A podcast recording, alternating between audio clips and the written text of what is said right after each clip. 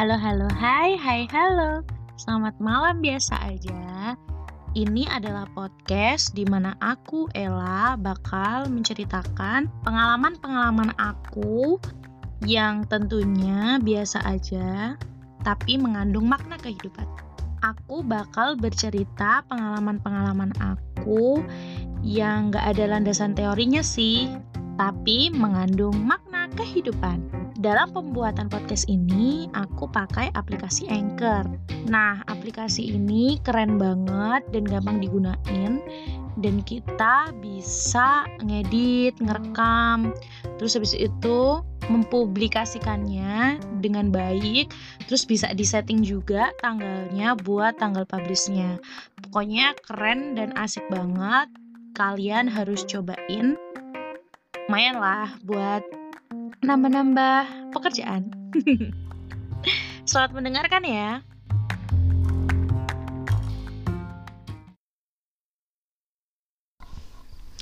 Oke, cek cek cek. aku sedang banget malam ini uh, pas banget. Ini aku uh, sebelumnya mau ngucapin selamat hari Kartini, ya kan? Selamat dari Kartini buat kemarin sih sebenarnya udah telat tapi vibesnya masih amat sangat Kartini banget dan mau ngebahas tentang wanita tentunya. Nah, sebelumnya aku uh, mau bersyukur dulu sih ini alhamdulillah suara aku udah pulih seperti biasanya ya walaupun belum 100% eh, ya mungkin masih 80% di pemulihan suara aku tuh habis hilang banget nih. Terus akhirnya ini udah kembali dan aku mau uh, cerita-cerita lagi di uh, podcast malam biasa aja seperti biasanya. Nah kali ini spesial banget uh, di hari Kartini ini aku bakal share uh, tentang apa ya sesuatu tentang wanita dong tentunya dan di sini aku mau cerita uh, perspektif aku tentang wanita yang aku rangkum menjadi lima aset wanita. Nah, di sini tuh sebenarnya uh, aku mau jelasin dulu yang yang, namanya wanita itu pastinya dia punya uh, latar belakang yang berbeda-beda umur yang berbeda-beda pula kan. Maksudnya wanita itu bener-bener dari anak-anak kecil ya yang masih kecil banget yang masih bayi yang dia berjenis kelamin perempuan sampai yang udah uh, mungkin udah dewasa udah jadi ibu-ibu udah jadi nenek-nenek bahkan udah jadi buyut atau apa ya penyebutannya yang kayak di atasnya di atasnya nenek lah istilahnya itu mereka semuanya yang berjenis kelamin perempuan itu pasti bisa dikatakan sebagai wanita. Nah, menurut aku di sini ada lima aset dari wanita, ya. Yang pertama itu perilaku, yang kedua pendidikan, yang ketiga paras, yang keempat ada bentar nyontek dulu nih yang keempat itu pemikiran dan yang kelima adalah peran. Nah di sini aku bakal cerita dan uh, apa namanya alasan-alasan kenapa aku bisa meringkas menjadi lima aset wanita ini. Yang pertama tentunya perilaku. Kalau menurut aku perilaku itu nomor satu ya karena perilaku di sini adalah hal-hal yang terlihat gitu loh oleh orang lain karena benar-benar dilakuin kan Nah, perilaku di sini nih, kalau wanita atau cewek itu sebenarnya bisa uh, dikategorikan ya. Jadi nggak semua perilaku cewek itu apa adanya. Karena kadang perilaku cewek itu juga dipengaruhi dengan uh, apa ya? dengan suasana hatinya dia atau uh, keadaan di sekitar dia saat itu itu benar-benar berpengaruh sama perilaku. Nah dari situ aset wanita di situ yang pertama uniknya di setiap keadaan yang berbeda-beda, maka perilaku dari cewek itu pasti akan berbeda. Nah, di sini daya tariknya.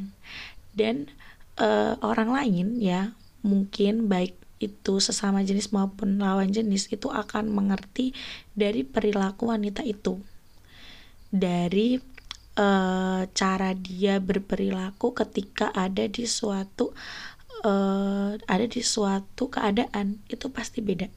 Ada yang dia mungkin apa adanya karena memang ya udah dia udah terbiasa dengan keadaan yang seperti itu jadi dia ya seperti itu aja gitu. Terus ada yang dia itu berusaha menyesuaikan karena perilakunya mungkin di sekitar uh, dia sedang ada kegiatan atau uh, suasana yang membuat dia berperilaku menyesuaikan dengan suasana itu. Nah, atau ada sesuatu yang membuat dia terpaksa untuk berperilaku seperti itu. Karena ya si have to gitu. Jadi dia emang harus kayak gitu. Itu juga bisa. Jadi di sini uh, kita bisa memilih. Dan di situ semuanya itu nggak ada yang salah maupun benar. Menurut aku itu hak wanita ya. Maksudnya itu emang ya udah lakuin aja karena emang kamu boleh kayak gitu. Emang itu kamu gitu loh. Itu aset kamu dan harus dipertahankan.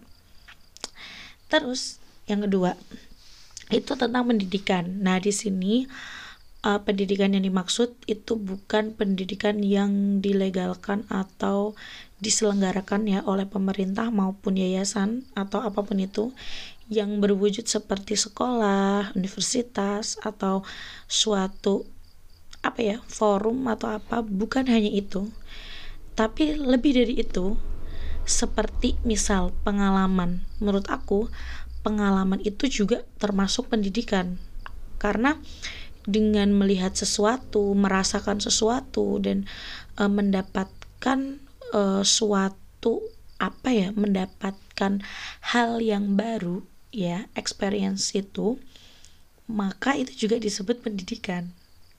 Jadi pendidikan itu nggak mulu-mulu soal sekolah gitu nggak. Tapi bisa dengan membaca pertama kan. Membaca tuh banyak banget apa yang harus dibaca apa yang harus diketahui itu di situ juga akan mempengaruhi dari uh, wanita tersebut gitu pendidikan ini. Dan apa yang dia lihat ya kan apa yang dia alami apa yang dia rasakan itu merupakan pendidikan dia dari saat dia lahir ya saat dia lahir di dunia ini sampai nantinya dia udah nggak ada lagi di dunia ini. Itu benar-benar pendidikan yang akan menjadi aset kalian. Dan uh, menurut aku ya kalian para wanita kalian harus benar-benar menghargai setiap hal apa yang sudah kalian lewati dan apa yang sudah kalian uh, dapatkan. Baik itu hal baik hal buruk menurut kita ya menurut kita masing-masing. Itu jangan terlalu disesali jangan terlalu dibangga-banggakan. Karena semua itu ada fasenya masing-masing gitu loh yang itu memang kamu harus mendapatkan itu untuk menambah wawasan kamu menambah pendidikan kamu kayak gitu. Itu keren sih sebenarnya. Selain juga mungkin teman-teman di sini yang uh, memang suka sekolah gitu ya itu mungkin kalian uh, bisa mengartikan pendik pendidikan dengan cara seperti itu. Tapi buat teman-teman yang mungkin nggak begitu tertarik dengan uh, dunia persekolahan ya dunia persekolahan. Apa ya istilahnya? Dunia yang mengharuskan kalian un untuk sekolah dan lain sebagainya. Kalian nggak usah sekolah pun kalian tetap akan mendapatkan pendidikan atau pembelajaran dari kehidupan ini. Semua peristiwa yang terjadi ketika waktu itu bergulir itu adalah pendidikan buat kalian juga kayak gitu. Dan pendidikan itu tidak harus diajarkan oleh sama manusia kan bisa jadi makhluk lain hewan atau tumbuhan atau bahkan benda mati pun bisa memberikan pembelajaran buat kita. Itu sebenarnya bisa. Ah oke okay deh. Itu sebenarnya bisa kok. Huh, terus, nah jadi ceritanya tadi ketika aku mau nyusun materi ini, aku tuh bener-bener bingung ya antara uh, yang nomor dua ini apakah pendidikan atau paras. Karena menurut aku ini cukup membingungkan ya. Ada beberapa orang yang memang uh, melihat pertama kali ya. Maksudnya bukan pertama kali melihat setelah perilaku tadi itu uh, dari paras dulu atau dari pendidikan dulu nih gitu. Kata karena kalau menurut aku ya for the real life itu pasti orang bakal ngelihat dari paras dulu karena yang kelihatan kan.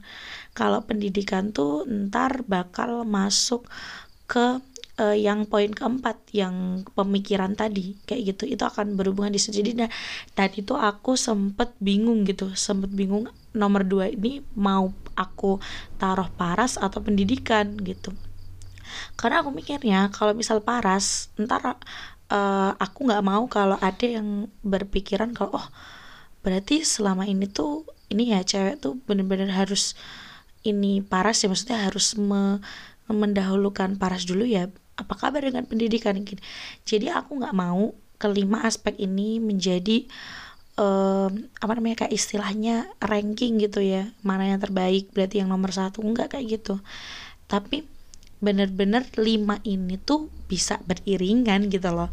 Ini bisa terjadi secara bersamaan bisa terjadi mana dulu. Itu tergantung dari uh, orang sekitar yang lihat kamu. Dan itu bukan sesuatu yang harus dipertandingkan atau harus dikompetisikan tuh enggak. Karena itu bener-bener aset kalian coy. Itu aset kalian yang harus kalian uh, jaga harus kalian hormati harus kalian kembangkan kayak gitu.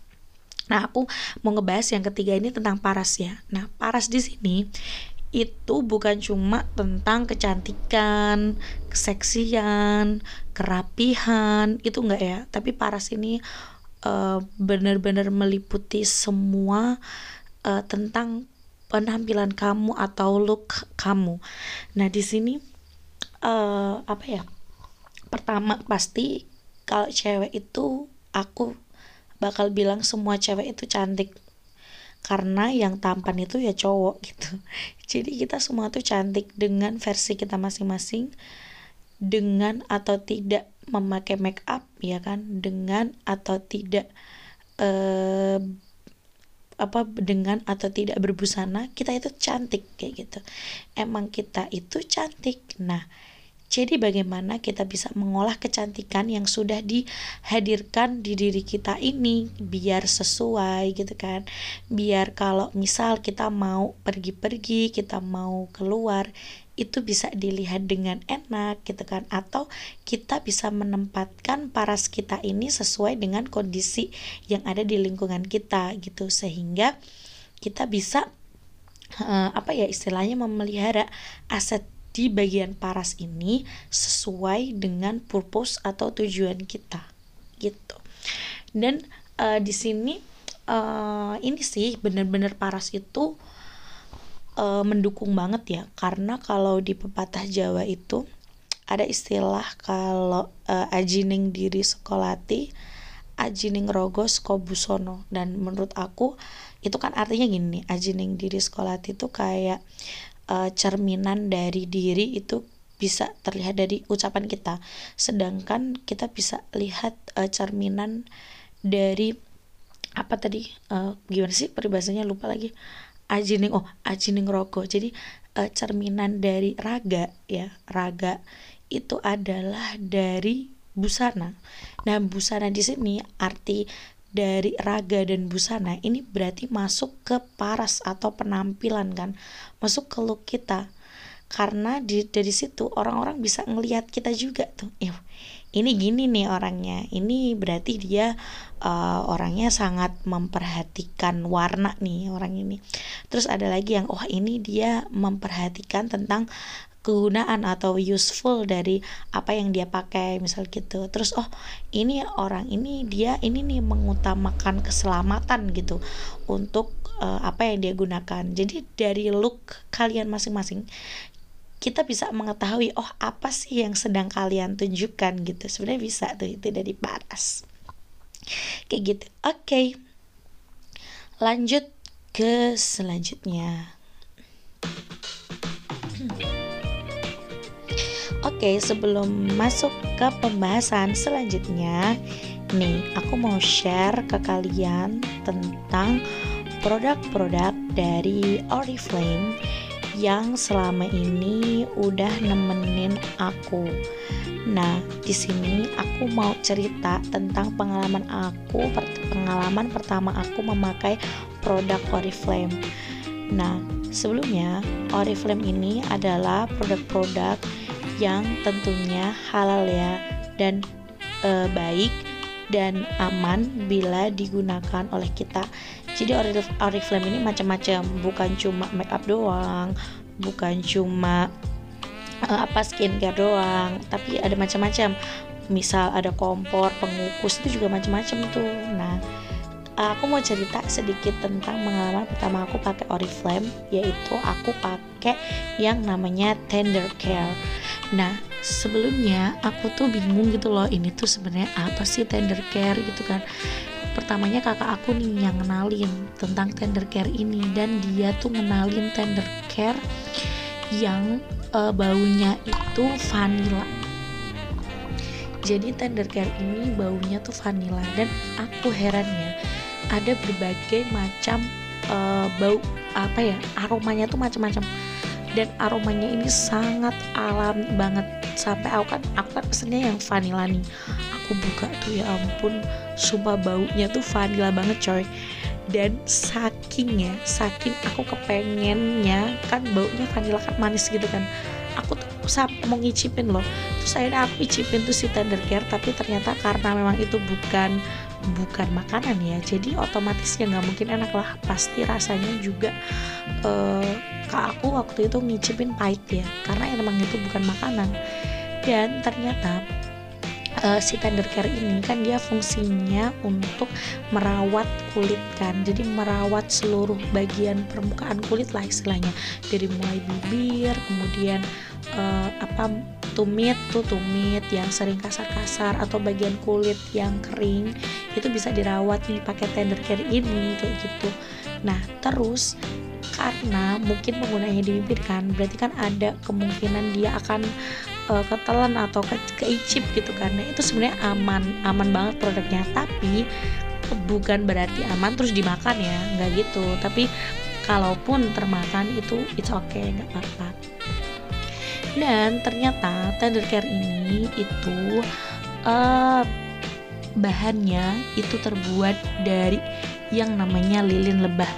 Lilin lebah atau biasa disebut bee beeswax ya jadi lilin-lilin lebah ini biasa disebut beeswax yang uh, bisa membantu melindungi dan merawat kulit. Dan aku udah buktiin ketika aku menggunakan tender care ini kulit aku jadi terjaga dan kemasan dari tender care ini cukup mini ya imut-imut gitu deh dan bisa dikantongin bisa disimpan di mana aja tanpa memakan tempat. Pokoknya keren banget produk ini dan buat kalian bisa beli langsung atau bisa juga pesen ke aku dengan cara DM uh, eh, Instagram aku atau kalau kalian punya kontak aku boleh langsung kontak. Nanti aku akan bantu kalian untuk mendapatkan produk itu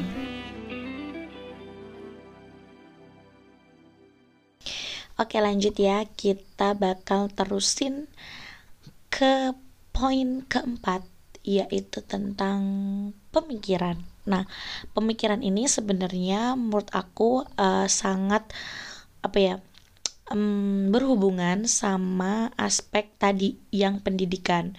Karena pemikiran ini akan terbentuk setelah kita mendapatkan uh, pengalaman ya mendapatkan pendidikan dan mendapatkan hal-hal baru yang sudah kita alami jadi semakin banyak hal-hal yang kita alami maka pemikiran kita bakal tambah tambah tambah terbentuk dan pemikiran ini benar-benar sangat berpengaruh ya untuk orang-orang di sekitar kita. Kalau misal si wanita ini memiliki teman, ya baik laki-laki maupun perempuan, maka pemikiran dia ini juga akan berpengaruh ke teman-teman sekitar dia. Bahkan ada kan e, peribahasa yang bilang kalau misal kamu uh, pengen mengetahui sifat dari seseorang, jangan tanya kepada orang itu, tapi kita lihat teman-teman yang ada di sekitar dia. Nah, hal ini pasti sangat berpengaruh banget sama pemikiran di sini. Jadi, apa pun pemikiran dari wanita ini, maka orang-orang yang ada di sekitarnya pun akan berpe berpemikiran yang mirip atau bahkan sama atau karena mereka juga uh, tertular gitu loh dari pemikiran ini dan mereka setuju makanya mereka berkumpul di satu uh, komunitas misalnya gitu makanya kita bisa tahu sifat dari si A misal. Kita lihat aja teman si A ini apa. Nah nanti pemikiran mereka pasti nggak akan jauh beda kayak gitu. Sebenarnya pemikiran di sini juga uh, merupakan hal-hal yang sangat apa ya menurut aku sangat um, apa ya sangat berpengaruh banget sih apalagi kalau misal wanita ini nantinya sudah diamanahkan menjadi seorang ibu gitu kan atau menjadi uh, seseorang yang harus menyampaikan ilmunya kepada orang lain ini pemikiran ini amat sangat dibutuhkan banget. Karena orang lain akan mengambil apa ya mengambil ilmu ya atau mengambil pengalaman untuk mereka dari pemikiran kita ini gitu. Dan ini sangat berpengaruh untuk uh, ke depannya gitu loh. Kalau misal si orang ini ingin mencontoh perilaku wanita ini biasanya dia akan melihat pemikiran-pemikiran mana yang sesuai kemudian dia tiru seperti itu. Dan itu akan terus berlanjut sampai orang ini nanti menularkan ke yang lain ke yang lain terus gitu ini juga merupakan aset dari wanita ya karena pemikiran wanita itu benar-benar sangat luas sekali. Dan karena wanita itu uh, apa ya bisa dibilang dia itu mem memikirkan segalanya ya pemikir. Makanya uh, karena mungkin banyak hal yang dia dapatkan juga makanya semua mua muanya dipikirkan makanya pemikiran di sini juga sangat penting banget buat uh, lingkungan kita yang ada di sekitar kita dan merupakan aset kita juga kayak gitu. Oke okay deh, lanjut ya, kita lanjutkan. Setelah pemikiran itu ada yang terakhir adalah peran. Menurut aku peran di sini adalah ujung tombak kayak hmm, apa ya? bukti kita dari apa yang sudah kita lakukan tadi yang kayak perilaku, pendidikan, paras, terus pemikiran. Sebenarnya apa sih gabungan dari mereka ini dan sebenarnya apa yang akan terjadi gitu. Nah, di sini akan uh, terwujud di bagian peran ini. Akan menjadi peran apa kamu dengan semua aset-aset yang kamu miliki ini. Dan beneran kan kalau uh, peran wanita itu bukan karena aku wanita ya tapi ya emang aku wanita. Maksudnya aku wanita pun juga uh, memikirkan bahwa uh, peran dari wanita ini bener-bener sangat luar biasa banget. Kalau uh, waktu itu guru aku pernah kan uh, dia bilang kayak gini. Ada uh, peribahasa juga bilang bukan peribahasa sih maksudnya ada istilah yang mengatakan ya kayak nih uh, ibaratkan ya. Kalau misal laki-laki itu hanya bisa menggunakan celana dan dia tidak bisa memakai rok sedangkan wanita itu dia bisa memakai rok dan juga bisa memakai celana. Istilahnya gitu aja deh ya jadi kalau laki-laki itu ada ter keterbatasan di mana dia itu tidak bisa uh, ada hal yang tidak bisa dilakukan gitu. Tapi kalau wanita itu dia sungguh sangat tidak terbatas. Dia sebenarnya bisa gitu. Nah di sini peran di sini itu akan membuktikan uh, apa namanya kemampuan dia gitu untuk melakukan suatu tindakan. Itu kerennya di situ sih kalau cewek. Dan alhamdulillahnya juga nih wanita itu uh, memiliki apa ya istilahnya memiliki kasta kasta kok bukan kasta ya tapi memiliki kita itu punya kayak hak istimewa gitu loh. Padahal kita itu bisa melakukan lebih tapi kita itu sering diperlakukan lebih gitu itu sih aku juga yang nggak ngerti ya. Jadi kita itu sering yang kayak misal nih uh, kita ada di suatu tempat apa ya, kayak di bis gitu. Misal kita di kendaraan umum. Nah biasanya nih wanita itu sangat dispesialin. Kayak misal uh, kita disuruh duduk duluan gitu kan biar yang berdiri laki-laki aja gitu. Atau kalau misal di suatu um, kerja bakti atau di suatu apa sih ada kegiatan gotong royong atau atau apa pun wanita itu selalu dispesialkan udah kamu nggak usah angkat-angkat berat-berat gitu biar cowok aja kayak gitu. Jadi sebenarnya kita bisa uh, break our limit gitu loh. Kita tuh bisa uh, menerobos kemampuan kita tapi karena keseringan kita itu selalu dimanja ya jadinya kita lupa kalau ternyata kita itu sebenarnya bisa loh gitu.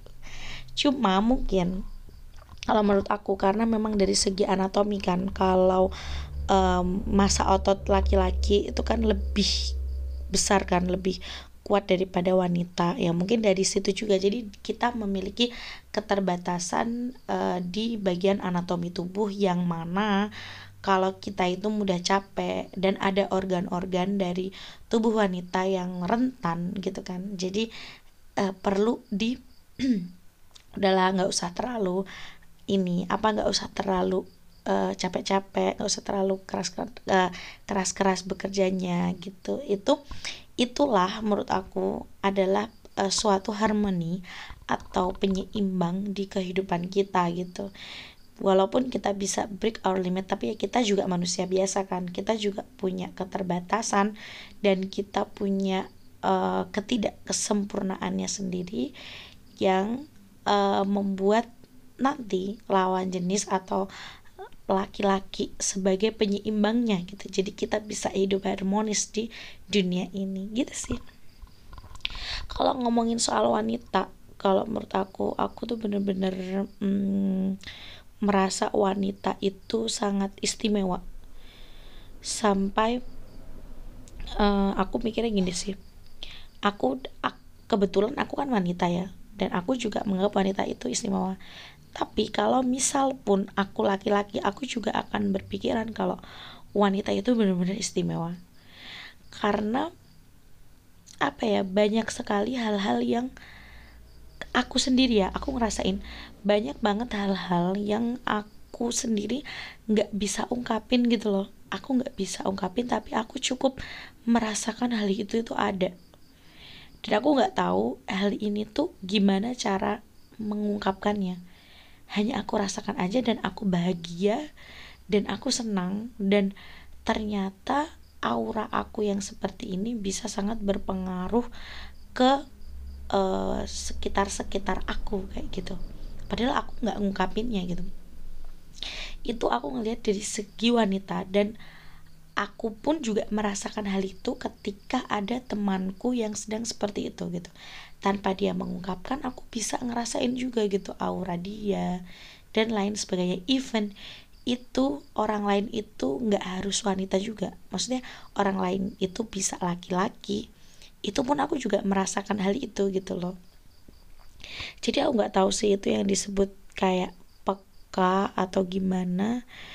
Tapi istilahnya aku bener-bener kayak hmm, sangat uh, berterima kasih sekali thank God udah uh, apa namanya menciptakan wanita di dunia ini dengan segala asetnya dengan segala keterbatasan dan kekurangannya dan uh, Tuhan juga udah menciptakan penyeimbang dari wanita yang uh, bisa melampaui batasnya ini dengan adanya laki-laki untuk mengharmonisasikan dunia ini untuk agar seimbang. Jadi perempuan ini tidak terlalu berlebih-lebihan dan bisa melengkapi laki-laki dan laki-laki ini juga bisa termotivasi untuk lebih kuat lagi dan menyeimbangkan diri untuk bersanding dengan wanita kayak gitu sih. Itu keren banget. Itu bener-bener kayak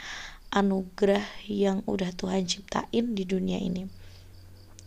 Dan ketika eh, ngomong-ngomong lagi soal hari Kartini ya tanggal 21 April itu bener-bener uh, salah satu contoh dari pahlawan di Indonesia yaitu Kartini yang ceritanya sungguh sangat luar biasa. Di usia dia yang udah beli yang masih belia dia bisa berkarya dan bisa uh, apa ya istilahnya itu menyejahterakan rakyatnya kan? Dia bener-bener udah berjasa banget pokoknya untuk masyarakat masyarakatnya gitu. Sampai akhirnya dia uh, punya mimpi dan walaupun ya mimpi dia yang salah satunya yang sekolah itu gak bisa terwujud karena dia memang harus menikah tapi menurut aku itu udah keren banget. Karena nggak semua mimpi bisa terwujud ya kan pertama. Terus yang kedua ketika dia tidak bisa mewujudkan mimpi dia dia punya plan yang lain yang sama-sama bermanfaatnya gitu untuk orang-orang gitu. Kan itu keren ya. Maksudnya dia bisa menjadi suatu sosok contoh, uh, pemberi contoh gitu. Ketika mungkin kan ini biasanya kalau cewek-cewek ini kan banyak mimpinya kan banyak keinginannya kan. Nah ketika kalian itu punya mimpi dan ternyata mimpi kalian itu mungkin stop atau stuck di situ itu sebenarnya belum itu sebenarnya bukan stuck. Cuma kalian belum nemuin plan B, plan C, plan D dan lain sebagainya gitu.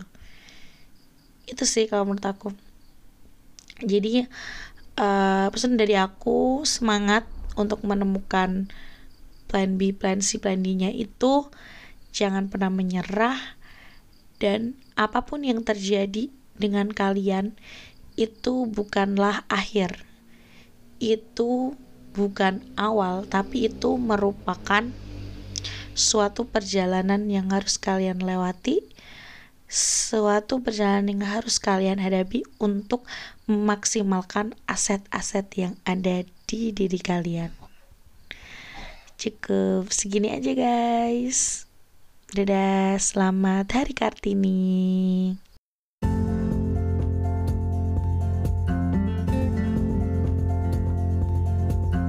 Yeay, sekian. Terima kasih ya kamu udah dengerin podcast ini. Kalau ada tutur kata yang kurang berkenan, mohon dimaafkan ya. Ambil hal-hal yang positif aja. Kritik dan saran selalu diterima untuk kesempurnaan podcast ini. Terima kasih. Selamat malam biasa aja. Bye. Sampai ketemu di podcast selanjutnya. Thank you.